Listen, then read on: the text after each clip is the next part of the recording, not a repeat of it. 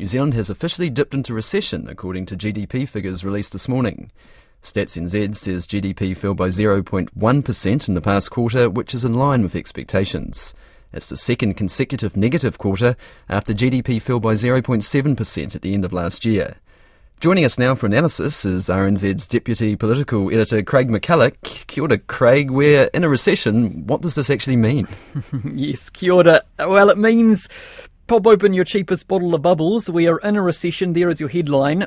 What it actually means in practice, that depends on who you are talking to. Through that economic lens, this means two consecutive quarters with negative growth like you said, basically in line with expectations, down 0.1%. Now, that is right on the line. The question was, which side of that line would it fall? And it ultimately fell on the negative side, 0.1. What does it mean, though, for, for the man or the woman on the street? Not a lot. If it was tough to afford the groceries yesterday, it will not be any easier tomorrow. These headlines they are one thing, but that reality on the ground, that is what matters to voters. Uh, that is right now high cost of living, high interest rates. Ask anybody at the moment, they will tell you that they are feeling the pinch. Costs are up, interest rates are up. It has felt like we've been in a recession, and now we have confirmation that yes, it was one. You've mentioned voters on the on the street and voters at home and the cost of groceries in particular. What could this mean though for the upcoming election?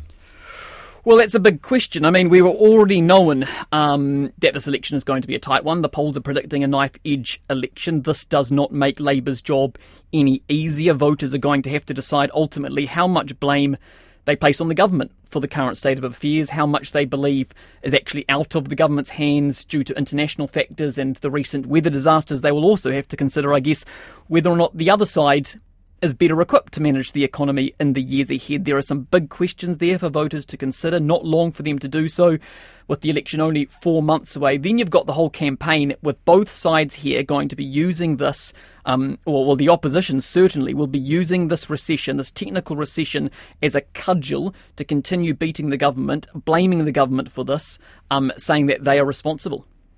What are the forecasts saying then about how long this recession could last? Well, we may be out of it already. Um, ex- expectations here have been for a short, shallow recession. Now, that said, economists think that growth uh, growth will remain sluggish here for about the next 12 months or so. So, so little expansion at all this year. If the actual question here is, is, is when is life going to get easier, um, I think that is a harder question to answer here. The global backdrop is still fragile. We know interest rates are likely to stay high for a, for a fair while yet as the Reserve Bank tries to get inflation under control. So predictions, they are a tricky business. Next year does look like it might be better, but there is certainly no quick turnaround on the horizon. The government, though, has been touting potentially record breaking primary sector earnings, but how does this mm. tally with these figures?